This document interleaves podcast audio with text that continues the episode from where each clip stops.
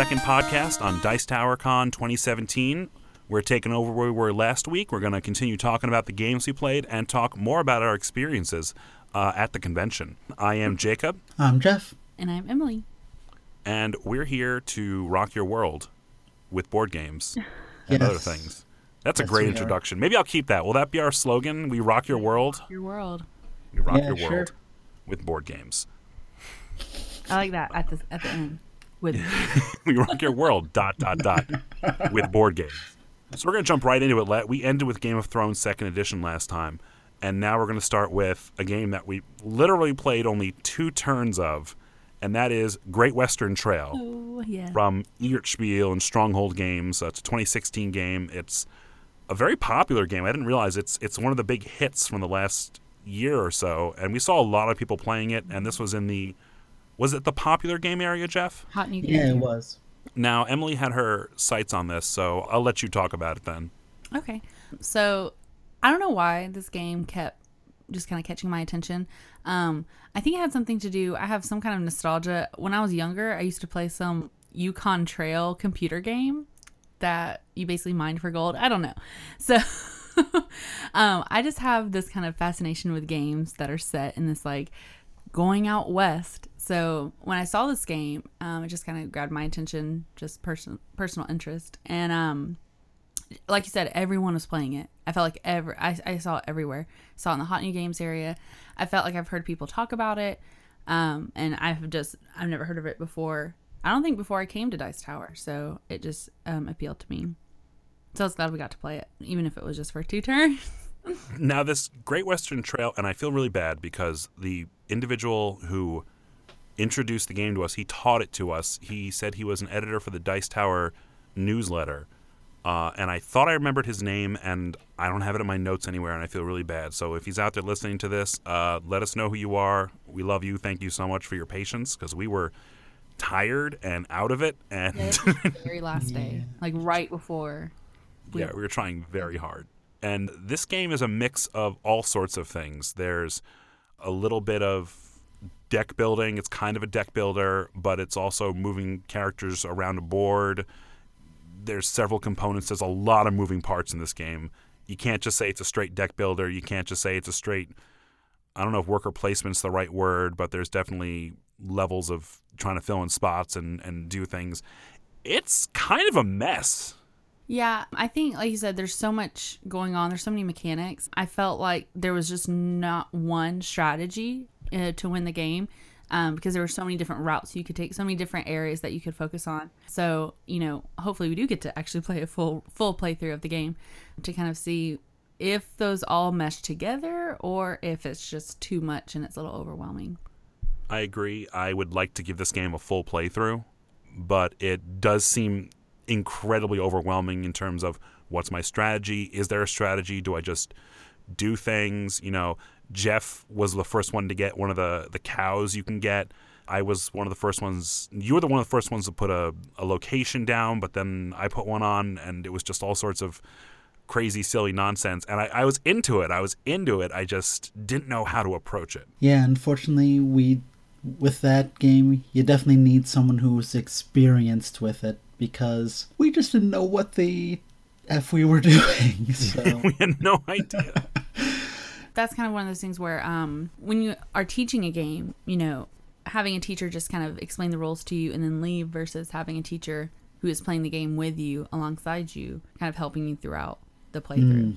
Yeah, it was really good to have him there helping us, and then he left us on our own, and then crazy things happened. We weren't ready. Yeah, no, we definitely weren't. We definitely have to try it again. Agreed. I'm going to touch on the next one real quick. This is a game from 2015, CMON Limited. It is a game we have reviewed on our website and played many times. It is The Grizzled, along with the expansion At Your Orders. We played it very quick as an in-between game. I just wanted to bring it up because, again, haven't played it in a while. Still love it. Still think it's great. It's another great palate cleanser between those long, intense games. Yeah, I love it. I haven't played it with my group in a while, so definitely need to get it back to the table. It's always nice when you have a game you really like and you haven't played it in a while because you're playing all these new things. You just kind of come back to it. You kind of rediscover it. And that's what happened. And I'll talk about that again in a moment, because that next one is a game that I did not get to play. But Emily did. I don't think Jeff got to play it. This is a 2012 game from Mayday Games called Lemonade Stand. Oh, I thought y'all did get to play it. What happened was Jared bought a copy of this game for really cheap, and he was sitting down with us, or he was sitting down with me and Lexi, and she was playing with her friend John, and Jared was reading through the rules, and he was having trouble figuring out how the game was going, and we were kind of running out of time because we were going to all jump into that big deception game.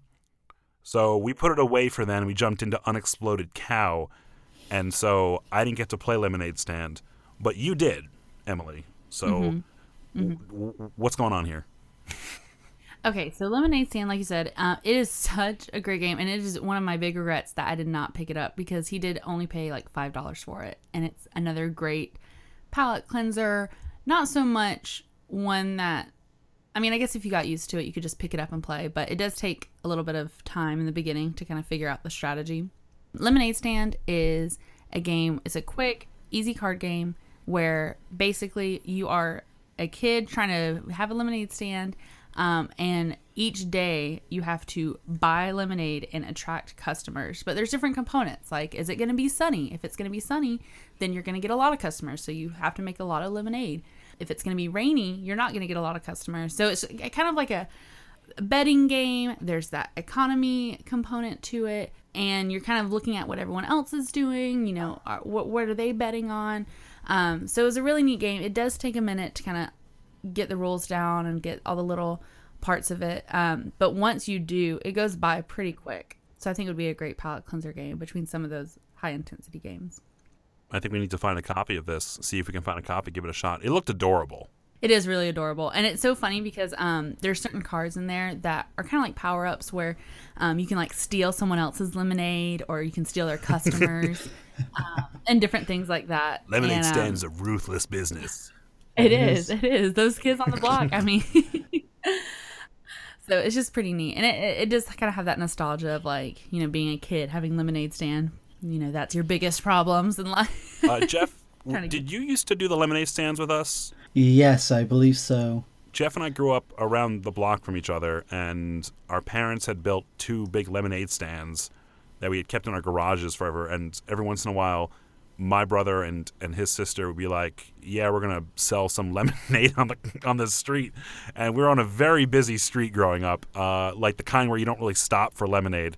But I remember that anyway. It's just funny because I feel like having a lemonade stand is something that you see in movies and commercials, but like people actually don't do, right? Do it. I mean, I say that, but I mean, I had in Georgia, I don't know if you have lived here long enough to notice the Silver Comet Trail. No. Okay, so it's this huge walking, biking trail that goes all throughout Georgia. And there was like a little stop near my house. And so we would go and sell little cups of lemonade and cookies. Oh, that's brilliant. On the trail. So, but I mean, I don't know. Lemonade stand, that's like a concept everyone's familiar with. So it's another one where that theme is easy to kind of get into. I actually picked up Lemonade Stand from my local game store earlier. They had it?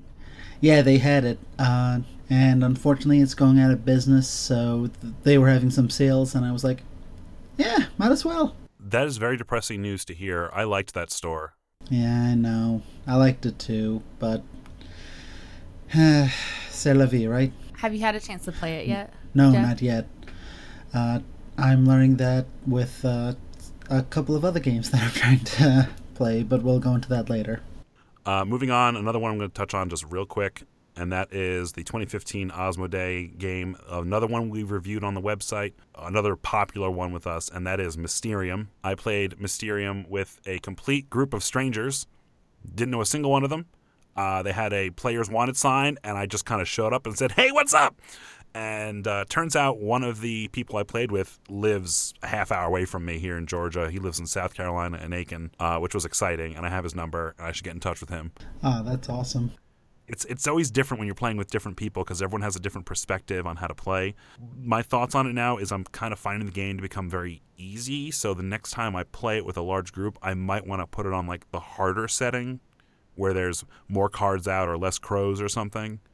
Yeah. But that's just my take on that. So Oh, I totally forgot there was a harder setting. We definitely should play on that setting because I agree that you get kind of the hang of it, and it starts to get to a point also, even with the expansion cards, where it's like certain cards, if you play with the same group, you kind of know what they're leaning towards when they play that card. The same interpretations, mm-hmm. yeah. Now, I've heard a lot of people say that Mysterium is a Dixit killer. Do you agree? Well, here's the thing. I kind of agree in the sense that it replaces Dixit in terms of that mechanic and that style, seeing these cards and interpreting them, because I think it's a fuller game. Dixit's very short. But when we played Dixit, again, it was very refreshing to play that game again. It was nice to revisit an old classic I loved in that competitive style. So, no, you don't necessarily have to get rid of Dixit if you have Mysterium. You can incorporate the cards, too, if you want. You can combine them. I agree. I don't think I would want to play Mysterium and Dixit the same game night. No. Like, the style is so similar. But they are two different games. I agree. Yeah.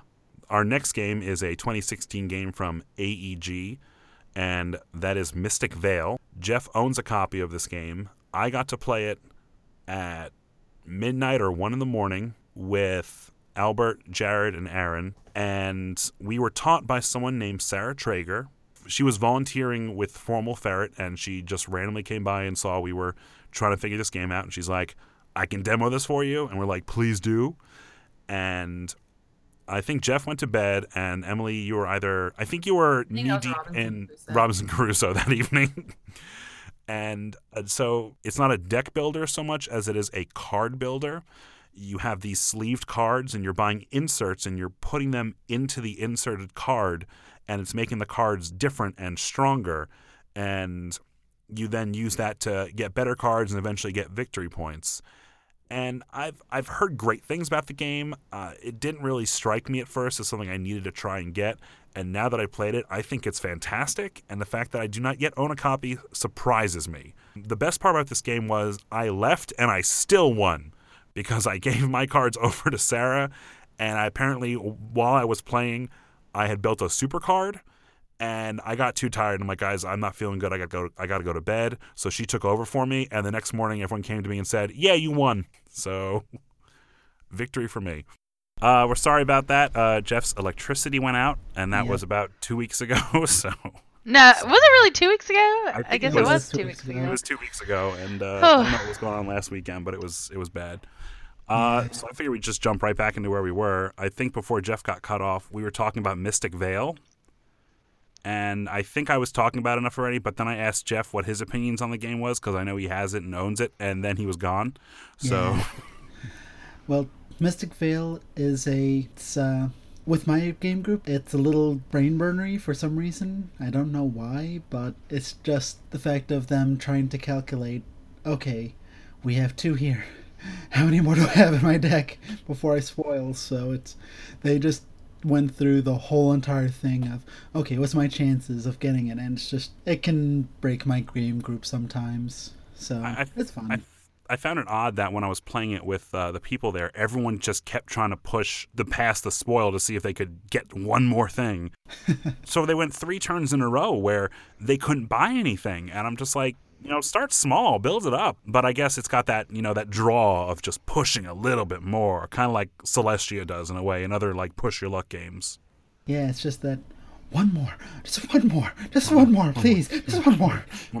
that was Mystic Vale. Next, we have a game called The Networks, which came out in 2016 from Formal Ferret Games. This is one of the games we tried at the Formal Ferret Games booth. This was taught to us by, Jeff, do you remember her name? Her name is Katie Carell. Katie Carell. Okay, yes, Katie Carell. She was teaching, she taught it to you first, and then I came by and I wanted to learn it too, and then you came by to play again.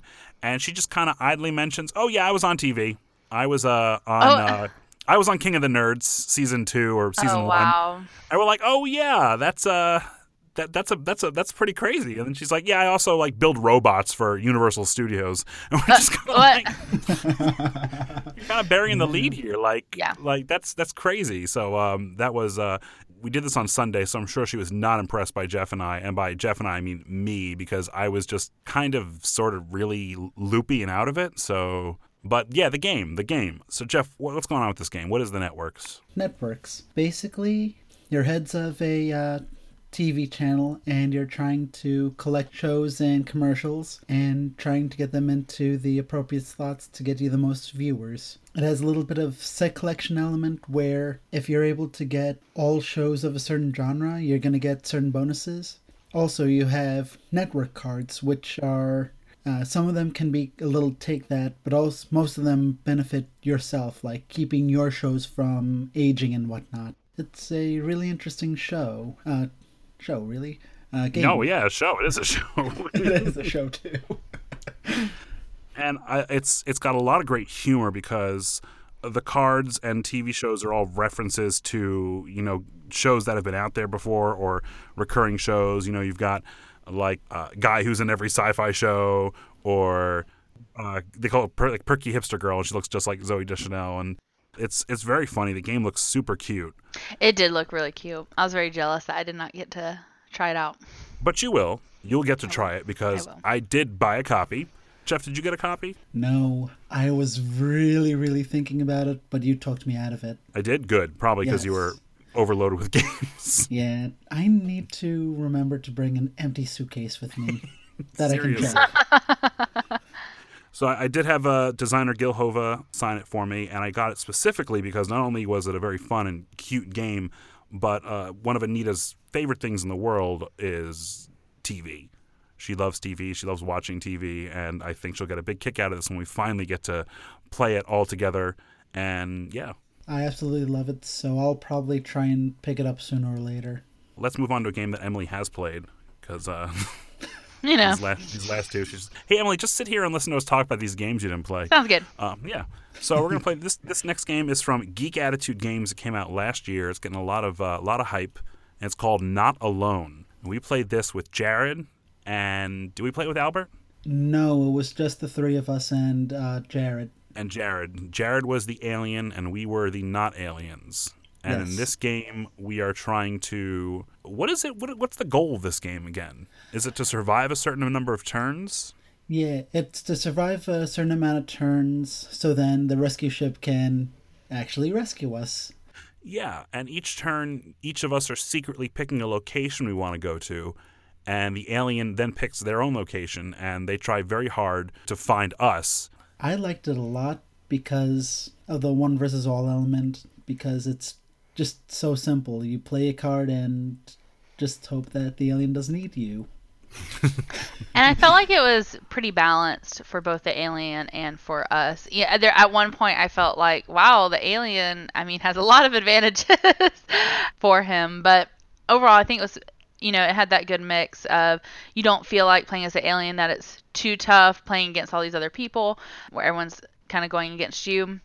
And then as like a not alien, as one of the trying to survive, it was kind of a fun, you know, I felt like if you played it right, if you were lucky, you could end up getting a lot of cool stuff. Yeah. And Jacob, I just felt so bad because I know. He kept on picking your card, and like... He kept picking me, and I got one of those cards that were allowed to play at a certain point, and it was a card that can only be played under certain circumstances, and that circumstance never arrived. So I'm sitting there going, oh. So I had a mopey time with this game, but I enjoyed it, and I would like to give it another shot, and I would love to play it with a larger group. I think this would be a really cool kind of not a party game per se, but the kind of game you do when you've got a lot of people looking to play games. Oh yeah, definitely. Next game, I'm going to talk about it real quick. I played this with that individual whose name I forgot. He played Seven Wonders Duel with us, or with me, and then he played Fear of Dracula with us. This is Onitama from Arcane Wonders.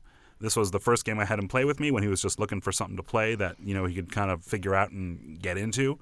Again, I love this game. It's just so simple. It's quick. It's, you know, 5 minutes or 5 to 10 minutes, if anything. And I got to pick up those two promo cards they had, which was pretty sweet. Under sketchy circumstances, and actually this might be a good time to talk about that. Take a break from the games and just talk about this for a second. There was a table set up with promos. Now last year when we did Dice Tower Con, they would have people who work for the Dice Tower, you know, Sam and Z and other people, walk up and down the line as people waited to check in. The check-in line took forever. And they would go up and down, and they would hand out promos to people. They would just kind of just hand them out. And that was really cool. And I think Jeff, he got me that the legendary promo for Apocalypse. Yes, I did. Yes, he did. Thank you very much. And this year, they decided to have a table set up. And when I looked at it, it was right near where we were standing in line. There was no line or anything. People were just going up to it and taking stuff. And it turns out there was a line. And I just kind of got in there and grabbed a bunch of stuff. And then I got punished through karma for the rest of the con for that. Is what I'm pretty sure what happened. It all makes sense now. It all works out. You know, this is what happened. So, and I remember you guys went over, and I'm like, what's taking them so long? And I see you standing in line, and Jeff calls me, and you sounded so legitimately upset. You were like, there's a line, and you cut it, you idiot. And I'm just like, sorry. No, I was just ribbing you. But yeah, like a jerk, you cut like the line. Like a jerk. So nothing different. So Jared, he was working with Grey Fox Games there. And this is the second year I think he was working with Grey Fox Games, and I think he's working with them for Gen Con and other conventions too. Yes. Sadly, I did not get to try a lot of Grey Fox Games, I think, this year at the booth, but one of them that he did show us was Order of the Gilded Compass, which came out last year. Yeah, that one is interesting. I'd definitely love to get an actual playthrough of it, other than we played a turn and then Jared had to leave because he had to speak with other people. Because he was too cool for us, is what it is. Exactly. He was just too cool for us. Yeah, Jared, we love you. But yeah, it's interesting. You're rolling dice, and you, depending on what you roll, you can allocate them to certain things. So if you have like a run, you can send them to, there was an auction house, library. There was also the treasure tower, which was actually really interesting because if you got too far up the track, you were actually pushed off. So it was that push your luck of like, okay, I might be the first one there, but I don't think anybody's really gonna try and go for it too much. And I was like, oh, okay, I'm getting better stuff now because someone got there. Okay, I'm getting the best stuff, but looks like that person's gonna go there. Hopefully not. And this game is just straight dice rolling and dice allocation. So if you're looking for a game that's like straight dice rolling in a way, kind of sort of like Elder Sign or any of the other little games where you're just kind of rolling a bunch of dice, this is just like that in that way. Yeah. And I'd like to give it another shot, too, like a full game. Yeah, same here. Yeah. And now we're going to do another game that Emily didn't play, because I think this is great. I like the part where we're talking about things and Emily's just sitting there. This is a game I've been dying to play for some time, and I'm glad I remembered to pick it up at the library there, and that is Madagot's Raptor. Oh. Which, I need to get a copy of this game. I need to get a copy of this game so bad because it hits a lot of things that I'm looking for. First of all, it's got dinosaurs, and for me. And now you have another dinosaur game. What is my other dinosaur game? Oh yes, Apex. We didn't talk about that one. That's Apex. I don't think we talked about it because we didn't play it. We didn't play it because I didn't realize that I have an early Kickstarter version, and it's the very first game I ever kickstarted. And apparently they released a second version with better rules because it's like a 30-page rule book and it doesn't tell you anything. And I'm just like, oh, I'll read the rules and we'll learn how to play it. And I'm like, I don't have time for this, guys. I need a full weekend for this. And then, yeah, because it was more like a glossary than a rule book. It was like, this is an index. This is what each card does. We're not going to tell you how to set the game up. We're not going to tell you how it works. Just this is how it's going to happen. And I'm like, I just want to play with dinosaurs. I'm sure Board Game Geek has a copy online that you can look into. Oh, I definitely will. We'll do that. And I'll see. It's got a solo version too, so I can play through it and see what it's like, and then I'll know whether or not it's worth having. But it's cool because it's dinosaurs and the art's cool, and I like deck builders. But Raptor is not a deck builder. Raptor is a 1-versus-1 game where one person plays as the mama raptor and little babies, and the other person plays as the scientists. Now, the scientists are trying to capture 3 of the baby raptors so that they can study them, and the Raptor is trying to kill all of the scientists. Or have her babies escape. But killing scientists is also fun. Oh, yes. It is a semi-modular board. There's certain sides. It's different pieces of square boards that can be flipped over to different sides or rotated. And all the characters move around in a orthogonal movement, so there's no diagonal movement. And the way it works is each person's going to play a card with a number on it. Now, whoever has the lowest number gets to play the action on that card. The other player gets to take a number of actions based on the difference. So if Jeff plays a 2 card and I play a 9 card, Jeff gets to do the action on his 2, but then I'll get 7 actions, of which include like moving around, shooting the dinosaur, or having the dinosaur attack someone.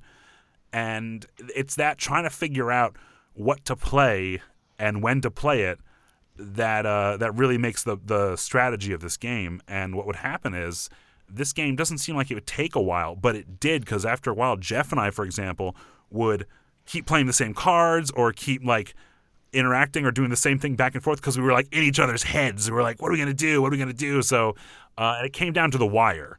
It was an impressive game. I don't know how much replay I would get out of it. I would think after several plays, I would think I'd know how to do both sides. But I love the theme, I love the art, and I love the game so much that I think I would get it no matter what. Well, and I love those two. Even though I didn't get to play Raptor, from what it sounds like, I love when a two-player game, each player has a different end goal and a little bit of a different process how to get there. I feel like that's what kind of adds that interest to a two-player game and keeps both players really engaged throughout the game. Yeah, I love this game.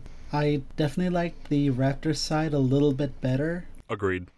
Because seriously, who doesn't want to play a raptor? I know. I think the biggest problem with this game is sometimes you don't get to be the raptor.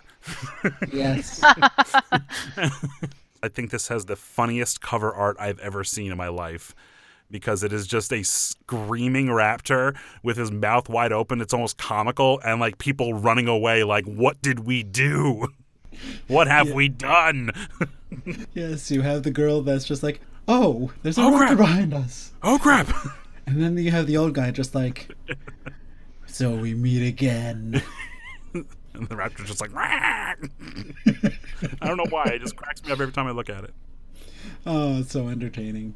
But it is it's so hard to actually find wherever you go, whether it's Cool Stuff, Miniature Market, it's sold out. It is a very popular game. We will find it. So now's the time for me to shut up, because the next game is from Osprey Games, and this is the 2013 game Ravens of Thri Sahashri. Oh, yes. Yes. Okay, so Ravens of Thri Sahashri is a two-player asymmetrical co-op game. If you really go into the theme, it's one person plays Ren, who is a girl who basically went into a coma. And then she has a friend, Fen, who is a psychic, and he's trying to wake her up by bringing back fragments of her memory and completing what's called a dodoitsu, a Japanese poem. And it's a really puzzly, really thinky game, because as the fifth player, you get to place down pretty much any amount of cards that you want into a tableau that the Ren player has to pick from to complete their poem. So it goes 7, 7, 7, 5, and you have to complete each one in order. It is very puzzly because you have different shades on the cards, and there are different rules for placing the cards. And then Ren just has to pick one card, so they're trying to communicate as much information as they can from that pick. It is challenging, to say the least. Yes. Now, I enjoyed this game so much playing it with Jeff at Dice Tower that I actually bought the game and have played it with Sean. And I don't know if maybe we're not playing it right or what, but Sean was a little hesitant about the game, I think because of the theme.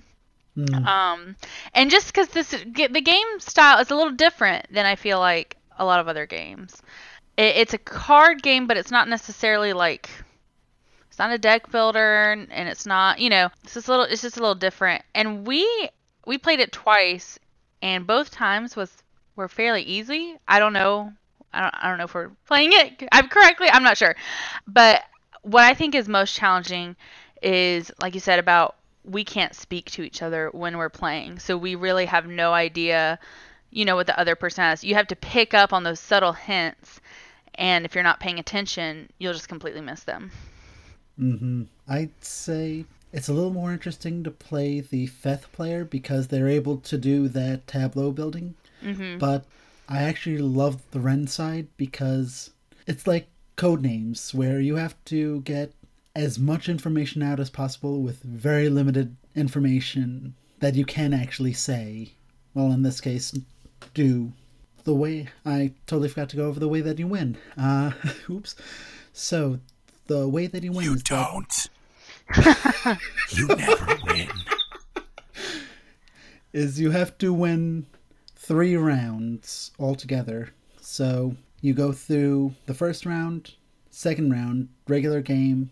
You can kind of take your time to go through it. But the last round, you have to complete a line of the poem every single turn. So it's just a lot of stuff is going on. And then just that final puzzle is like, okay, what do I have to do? What can I do? What can I do? And then you fail miserably. But in the case of Emily and I, we actually succeeded. Mm-hmm. We did. My only experience with this game is, and anyone listening can go find it on the Geek and Spiel's YouTube channel, of a time when it was 22 hours into our gaming marathon last November, and Jeff decided he's gonna teach this game to me, and you could see how it goes. It does not go well, so we ended up putting the game away. Now, when you played it, what was kind of sticking out to you as being like, you know, this is just not for me right now?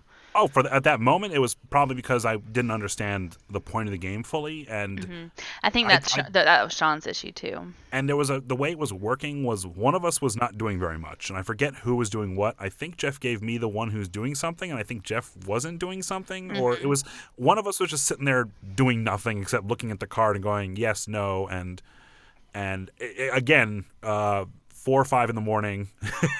Yeah. So of course I'll give it a shot, but I also like giving crap about it. So the next game is a game from Haba Games, and I think it's also probably one of their most popular games, and that's the 2011 Rhino Hero.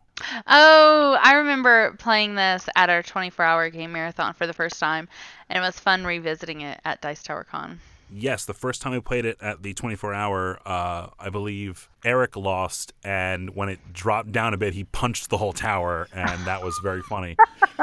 Yeah. He kind of rage quit.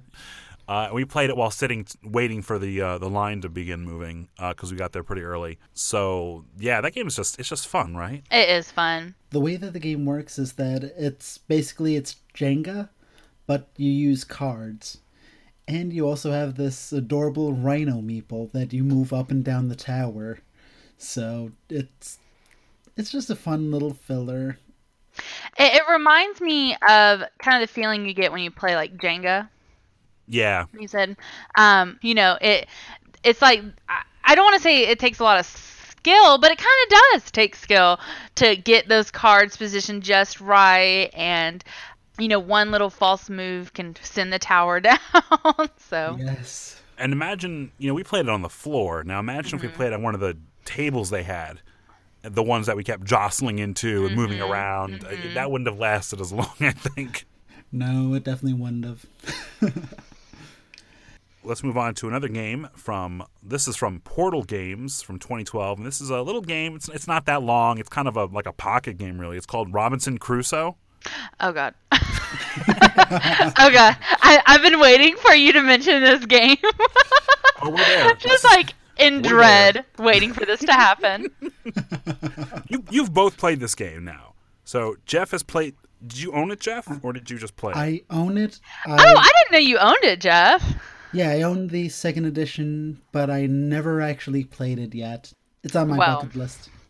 Well, do I have a treat for you?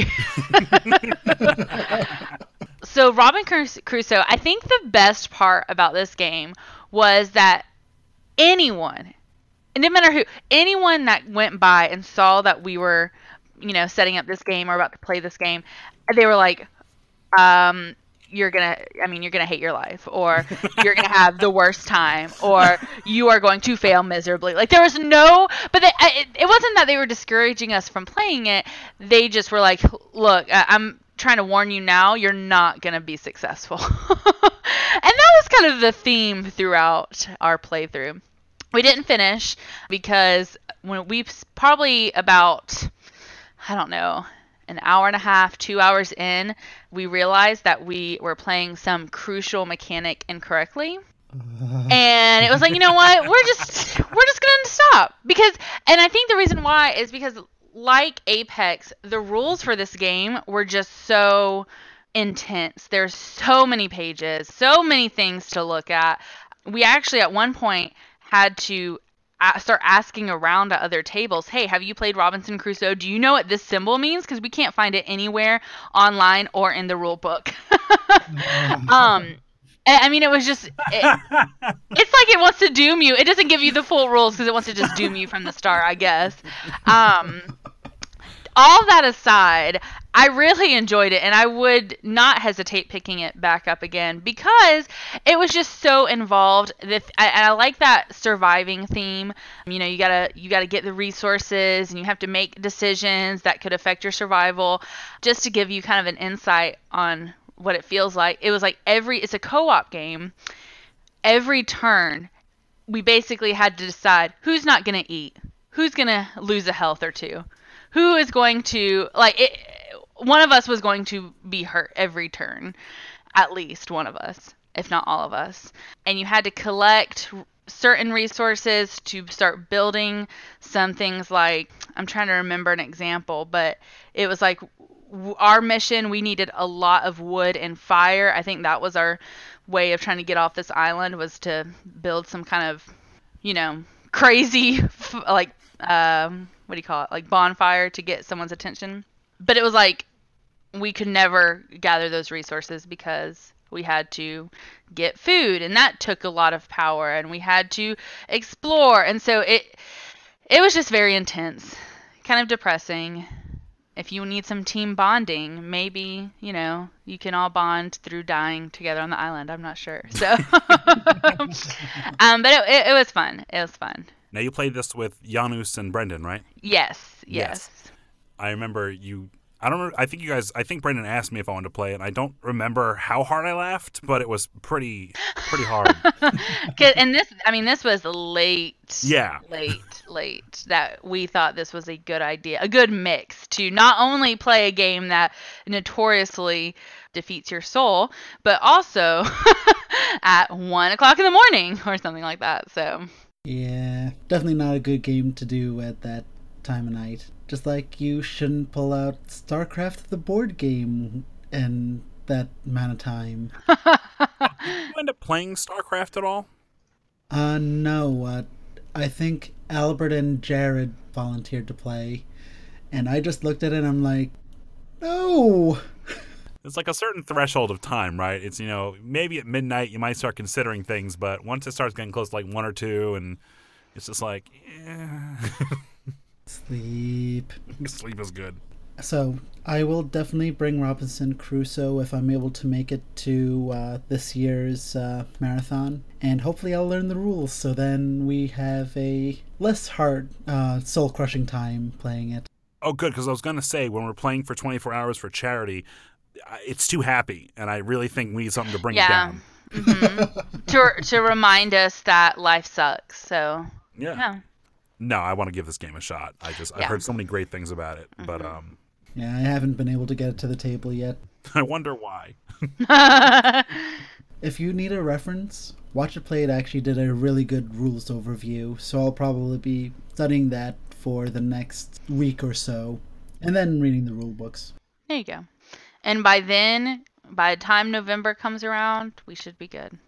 Yes, hopefully. We should be ready.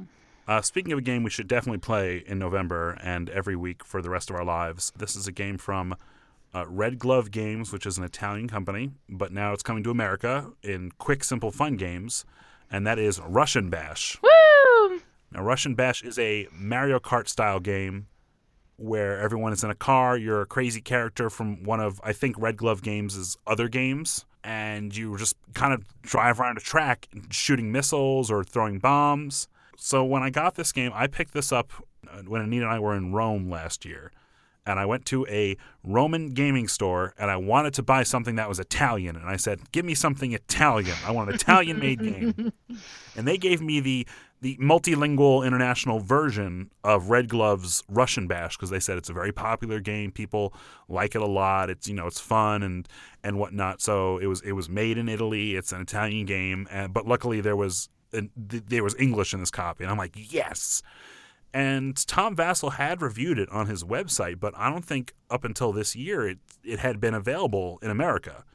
Or at least I don't think it was. I think it was closer to the end of last year-ish. So definitely this year and the last year, around there. Yeah, because at first it was like you couldn't find it. Like if you looked on Cool Stuff Inc. or Amazon or anywhere else, you just couldn't find it. And I'm like, man, I got something really cool that some people like, and I'm going to bring it to Dice Tower Con. Everyone's going to be like, oh, yeah, this is a cool game. And I'm going to be like, yeah, I got it in Italy, and you can't get it here. It's so easy, and be a cocky jerk about it. And lo and behold, Quick, Simple, Fun Games are like, oh, hey, guys, check out my Russian Bash that we're going to give to Americans. I'm like, oh, come on. And like now I'm seeing like three different groups playing it there. And I'm just like, fine. Jacob was trying to be the cool kid, and like always, it blew up in your face. Exactly. Yeah. But Russian Bash is a lot of fun. It is not a intense game. I wouldn't even call it strategy. You have three cards in front of you, and you pick one, and you might be able to use a superpower that lets you go 8 spots ahead of everyone and blow everyone up, which is a lot of fun. This is not a mentally challenging game, and I don't think it should be. And I think that's what makes it just – it's a great in-between serious game type games. Mm-hmm. Oh, yeah. It's a great filler. I actually bought this from my local game store. Unfortunately, they're closing, but I got a really good deal on it. Oh, there you go. Jeff, I thought I made it clear. I'm the one who can have a copy. Okay, so you're going to have to return Jacob, that. You have the Italian copy that what doesn't it not actually have the Italian language though? No, it has German, Spanish, English and French. What I love about this game, like you said, it isn't very serious. Like it doesn't take a lot of that mental capacity to play. It's not heavy strategy because you can only do with the cards that you're dealt, but it's still engaging enough to keep attention to. Everyone gets very seriously involved in the game. Yes. You know what I mean? Just like Mario Kart. Yes. I love how it's just like Mario Kart and Wacky Racers. If you remember the old Hanna-Barbera cartoon. The next one here is Santorini from Roxley Games. I played this with Emily. I think we were playing it one of the early evenings or middle of the con. Yeah. We were kind of looking for something simple. I think it was getting really late, and we were just kind of looking for something we could do one-on-one. I think Jeff was playing a game somewhere else or went back to sleep. And the creator was there at the convention. We unfortunately did not get to see him. I wanted him to sign my copy, but it just didn't come to it didn't come to be. Santorini is a game we have reviewed on the website, so please check out the review if you want to hear my thoughts. But Emily, this was your first time playing it, so what did you think? I absolutely loved it. I loved the theme. I teach 9th grade literature, so we talk about Greek mythology every year. And so I loved the theme. That was accessible.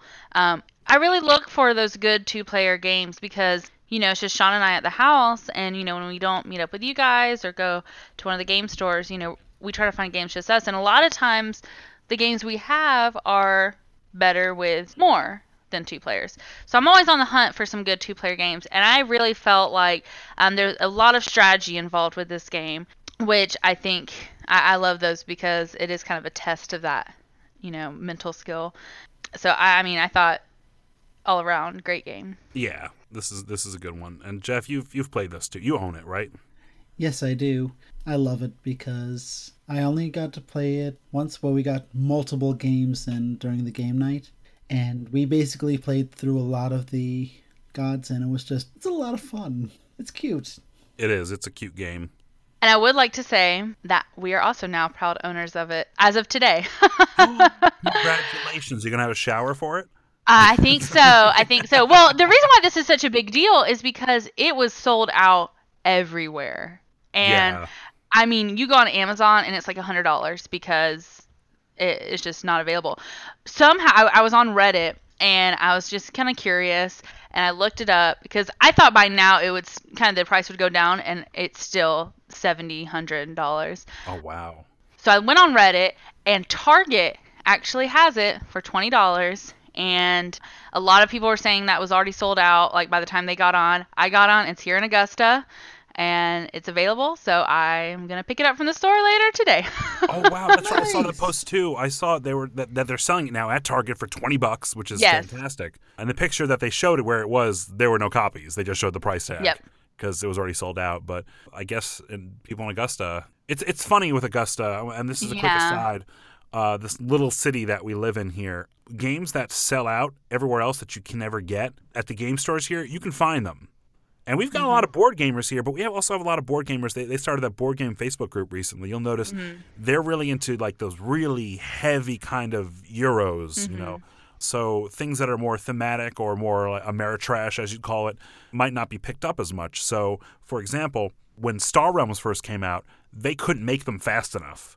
What happened is you couldn't find a copy anywhere, and they were only like $15, but they would go up on Amazon to, you know, higher prices, $20, $50 or something stupid like that. But there was always a copy available at the local game store. I think they had a copy of Scythe sitting there for a while when it was sold out. Star Wars Rebellion was sitting there, untouched, unpurchased. People were looking for it. And so I guess, that was a great find at Target because a lot more people go to Target there. Also, a quick aside, I spoke to the owner, Robert, who owns Cardboard Castle Games, which is one of the stores I go to around Augusta.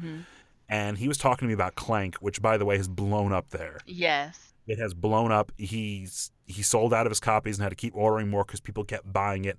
And I was there for last Sunday's gaming, and I played it twice, and then another group was playing it too. So that's and it's not a huge store compared to like much bigger cities. So that's a lot, and a lot of people were there playing Magic and all of this stuff. But yeah, Clank's getting played. Yeah. And we saw that at the con, too. It was one of those games that it felt like no one was talking about when it came to saying, what's the best game at the con? Or what's, you know, but it was a game everyone was playing. Yeah, everyone was playing. It was a weird scenario. This is a game, I played this game last year, and I remember this game because I didn't like it that much. I thought it was a good game, but it wasn't my kind of game. Jeff played it this year. This is Navu Games 2015 Stockpile. Yes, Stockpile. I actually really like this one. It's a stock market game, but when you think of stock market, you think, oh, this is going to be super heavy, this is going to be so difficult, but it's really, really simple. It's a gateway-level game. Yeah. Basically, you're all owners of a company, and you're trying to gobble up as much stock as you can. And the fun thing is that everybody has a little piece of insider information, so you'll know that so-and-so stock is gonna go up this round in value, while other people have different information like, oh, XYZ is gonna make a payout, the baby boomers is gonna go down, or whatever. And you have to pay attention to see what everybody is buying up and what they're trying to sell out to. Because whoever has the most amount of points in the form of cash wins the game. Just like life. Just like life. I absolutely loved the push and pull, and like you have like the take that action cards where if someone really, really wants that pile of cards, you can have them pay an insane amount of money and then be like, oh, you also have to pay another 5,000 because we all put our take that cards in that pile. It's a fun game. It's not a bad game at all. I don't think stock markets are kind of my thing. That's why I wasn't that into it when we played it. But I recognized it as a very accessible and at times fun game. I guess it's just kind of the theme isn't really my thing. But I do love that there is somebody on the cover that clearly looks like a cartoon version of Bernie Madoff. If you haven't seen it, look up the cover to this. If that's not Bernie Madoff, then I'll eat my microphone right now. So. Do it. Guys, we skipped a game. What game do we skip? And I'm going to go back. We skipped it just by one because I put this all alphabetical, and that would be a really little unknown game from Stonemaier Games called Scythe. Oh, how did we miss Scythe? Oh, my God. So, yeah, Scythe is a favorite of all of ours. I've played it once while I was there, taught a second game of it, and then, Emily, I believe you are the Scythe master this time. Yeah, it happened accidentally. Accidentally what? That you played three games of Scythe? Was it three or was it four? I don't know. Was it four? Was it four? Was there a fourth one I didn't know about? Maybe it was just three. Maybe it was just three. Because we played the first night. Yes. I know I played it with one group, and then I taught it to another group. Did we play it twice? Because I know I played it twice, not with you guys. No. I played it. I played it once, that first evening. We all played it together. The second time, I don't remember if Jeff played it, but I taught it, and you were playing that one. Yep. Okay, so it must have been three times. The third time, you said, you said you wanted to teach the game, so I was like, go for it. So tell us about the Meeples of Polania. Okay, so Meeples of Polania started. I was playing Polania. I don't remember what my... I want to say maybe Industrial was my car. I don't know. I really can't remember. But I don't... It just kind of happened that I didn't build any scythes. There was too many... It cost too much. It was going to take too long for me to gather all those materials. And I just kind of put my scythes elsewhere. And... because I had no scythes, it was kind of scary all throughout the... mechs. That's what I meant. Okay. Restart. It kind of happened. I didn't mean it... I didn't mean to not build any mechs, but it just cost too much. It was going to take too many turns for me to get the resources I needed to build the mechs, and it just wasn't going to work out. So... because I didn't have any mechs on the board, I felt very vulnerable throughout the game. So I would kind of band my meeples together, and we became the Meeples of Polania. And it was just because I was gathering all these resources, and I didn't have any mechs to protect them. So it was just my meeples. And I was kind of, I was betting on the fact that people wouldn't want to lose their popularity to send all my meeples back. So, that was how it happened. And so I just focused on getting my popularity up. I was doing some of the other different moves, and I think I got my popularity up so much that that's, for me, getting your popularity to that third tier really can make or break a game like that. So it was really exciting.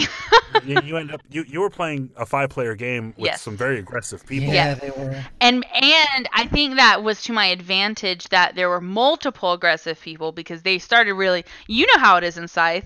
You invest so much that when someone fights you and gets into that conflict and then sends you back and you lose all that you've built. And you lose that momentum, you start to take it out on each other a little bit. Oh, it's frustrating. It's one of those things like I've walked away from more games of Scythe like upset than any other game. Mm-hmm. But I love it so much because of that, because it's so visceral and the game is so fun but you end up winning the game. Yep. You ended up winning that one, which I thought was great. And I bring up Meeples of Polania because you were tweeting pictures of it the whole time with a hashtag, and I think it got liked or retweeted by Stonemaier. Stonemaier Games was it by? What did Jamie Stegmaier do it? Yeah, he, the creator, retweeted it, and I think a couple others. The company that made all the Meeples. Little meeples we were using too. Was that Meeples Source or? Yep, it was Meeples Source. Meeples Source, yeah. And so that was it. It was fun in that sense because I really did feel like I was telling a story with my meeples, and it was just one of those opportunities that, you just can't make up. It just happens, and it's great. Yeah, it was insane. I was just like, wait, what? How the hell did he pull that off? I didn't believe it. I didn't believe you could. I didn't think it was possible. It's kind of, and it's kind of that peak. So I've peaked now in Scythe in my Meeples of Polania that it's like, what can I do that could top that experience? I don't know. Well, it's okay when the Wind Gamut expansion comes out and there's a whole new stuff for us to explore. And then, forget all the other games we need to play through. And I still haven't played the new expansion characters. No, you haven't. So, So yeah, so it's definitely, I mean, I still love Scythe and still play it over and over, but it definitely was a moment that was the top. Of course, we've also got Pandemic Legacy, mm-hmm. Mechs vs. Minions, mm-hmm. Time Stories. Mark, we need to play the other boards in Clank. The other boards in Clank. Yeah, we've got a full lineup, and now Fallout's coming, and I'm like, what else am I gonna play? But speaking of one of these games, the next one is a game from Space Cowboys, and that is an expansion for Time Stories that you got to play, mm-hmm. also with Brendan and Janus, and that was Under the Mask. David Carlton and his son. So that was my first experience with Time Stories. I really had no idea what to expect. I had heard a couple different, I mean, you've talked about it, and I've heard a couple other people talk about it, but I still wasn't prepared, you know, when we started, and I realized, oh, like, I have to keep notes and I have to write this stuff down. And it's like, I'm playing. You're not playing as necessarily a pawn in the game, but it's like you are in the game. You know what I mean? Yeah. I really enjoyed that. It was very interactive. It was really neat to kind of go through the different scenes and kind of make those decisions with the group. We didn't finish because it took a lot longer than I think we expected. And so some people had other prior arrangements, so we didn't get to finish, which I'm actually thankful for, because I want to go back with you guys, you know, with our steady group, and start from the beginning, because I've heard that there are those Easter eggs in every expansion or in every story that when you're playing with a consistent group, you can kind of do some fun stuff with. Oh yeah, there's actually an item that you get from the first thing that affects what little things in the next one. I'm gonna try not to spoil it, mm-hmm. but the first one, the most important character in there is the cocaine addict. Oh god. Yeah, so the first is an asylum. So for a bit of context of why I just said that cocaine addict is the most important character. We don't condone drug use here, but it's just hilarious. You might not, but it's just hilarious. You're a Geekenspiel. We're always looking for the next great high in board games. Yeah. Another thing I liked about Time Stories, so we actually played with 5 people, even though it's technically a 4-player game, but because it is so interactive and because a lot of it is your discussion with the group, David and his son, they kind of played as one character, and it really worked out fine because it wasn't so much like, okay, you know, that other player is just sitting around, you know, not doing anything. Like we all got to talk and discuss and think aloud about what we were doing and what our next steps were and if we should go back and all that stuff. So it was kind of neat, the flexibility. I have yet to beat Time Stories Asylum, which is the only one I've played. I've played it with Anita and Caitlin and Luke. We've done 2 evenings of it, long evenings, and even when we think we know where to go, we can never seem to beat it in time. So part of me is wondering if I'm playing it correctly. But there's a lot of stuff with dice rolling that could just go poorly. Mm-hmm. Your character could die and then find yourself back. So I imagine it could be difficult to try and retread those. I have 1 or 2 other expansions. I've got one that Jeff gave me. That's the zombie one. Yeah. I know how much you love zombies, so I know we'll crack into that. With the game, with Asylum, have you been keeping the ones with the little blue symbols separate? We've only ever gotten one of those. Okay. Yeah, that's what I'm wondering. Like, are we running into them and just not using them? But maybe I need to look a little harder. But so far, we've only gotten like 1 or 2 that add to the map, I think. And if there's anything else, we probably gotta double check that. Mm-hmm. But again, that's another game that's great. That has a lot of storytelling to it, and just needs time to sit down and play. Yeah, definitely. God, we're busy people. I have 2 expansions on the queue.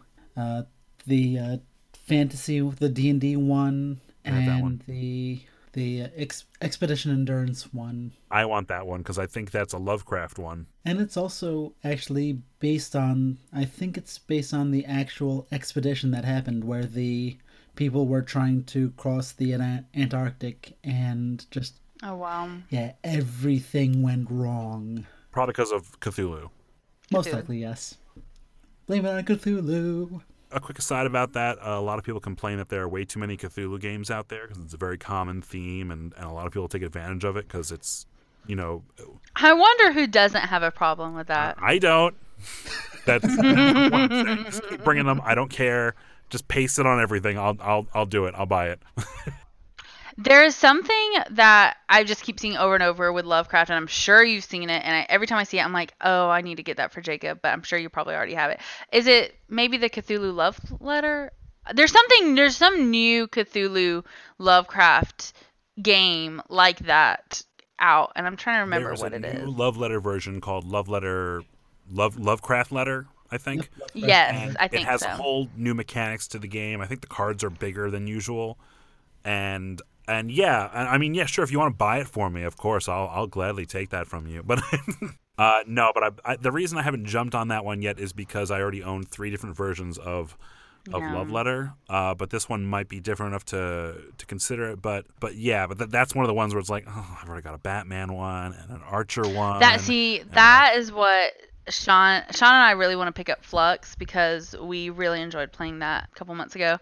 But we're we're like, which one do we get? Because there's so many, you know, and it's like, so. They have a Batman Flux, which is a lot of fun. I think we played that one, and we really enjoyed that one. But we're not super Batman. I mean, we like Batman. Who says that? Don't get us wrong. Who says they're not super Batman? Get out. I mean, but it's like, but we like Adventure Time. Do you get America too, or what? Oh, well, you already know how I feel about. No, I Captain America.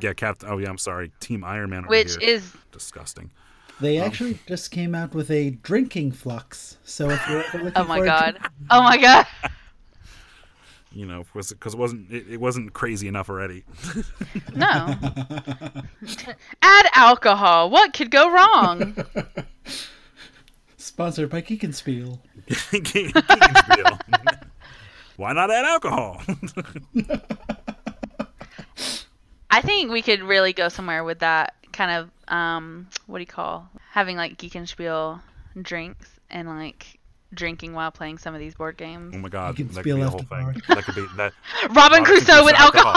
I think you should die this turn. Speaking of games you should play while drinking, the next one is from Cheap Ass Games, and that is a game called Unexploded Cow. Oh my god, that I love to death, and I've been watching it for a while, like online to pick it up, and it went really cheap on Amazon. I just grabbed it. It's a stupid game. You are putting cows in front of yourself or other people. They're all, you know, they all have names. They're all wearing some kind of military uniform. Some of them have special abilities, like pass a bomb over to another one. Oh, that's right. Bombs, you blow up the cows. The cows are not blown up, so you blow up cows. And when you do, you get points, or you take points from other people, and the points are done through money. And so you play these cards that either, you know, give you some extra money or let you play other cows. And you might have spy cows that you put in front of other people that when they blow them up, you get the money for it. And it's just insane. It's a big Take That game. And it's just so fun. It's such a fun filler game. Oh, yeah, it's great. Like, compare this to Grizzled, another war theme game. Grizzled's a good filler game too, but Grizzled's also, it's like Grizzled. It's kind of that heaviness of war and depression. Yeah. Oh, we're gonna lose, and then you take another game that also feels like it's from the same time period. You're just blowing up cows now, but you're just blowing up cows. So that's Unexploded Cow. Very fun. 10 out of 10. Would recommend. It was my first time playing it, and so much fun every single time I played it. And David from the Queen Games booth. Yes. I think he liked it too, a lot. Yes. Did he play with us? Yes, he did. It was after we played Ethnos, I think. Oh, okay, yeah. Oh, I didn't remember that. Yeah. How can you not like that game? It was a great way to clean out Ethnos from my mouth, but all right, we're down to our last game, guys. This is the last game. This is a game that just came out this year, also from Formal Ferret Games, taught to me especially by its creator Gil Hova, and that is Wordsy. Wordsy is a word creation game. There are 8 letters in front of you on top on these kind of small cards, and 2 of each of them are above a certain point value. So they go down 5, 4, 3, 2, 1. So you might have 2 letters for each one. And everyone has to look at these cards and on their pad write down a word that uses as many of those letters as possible. There are never any vowels, and you don't have to use every letter, and it can be any word you want. It's just got to be a word.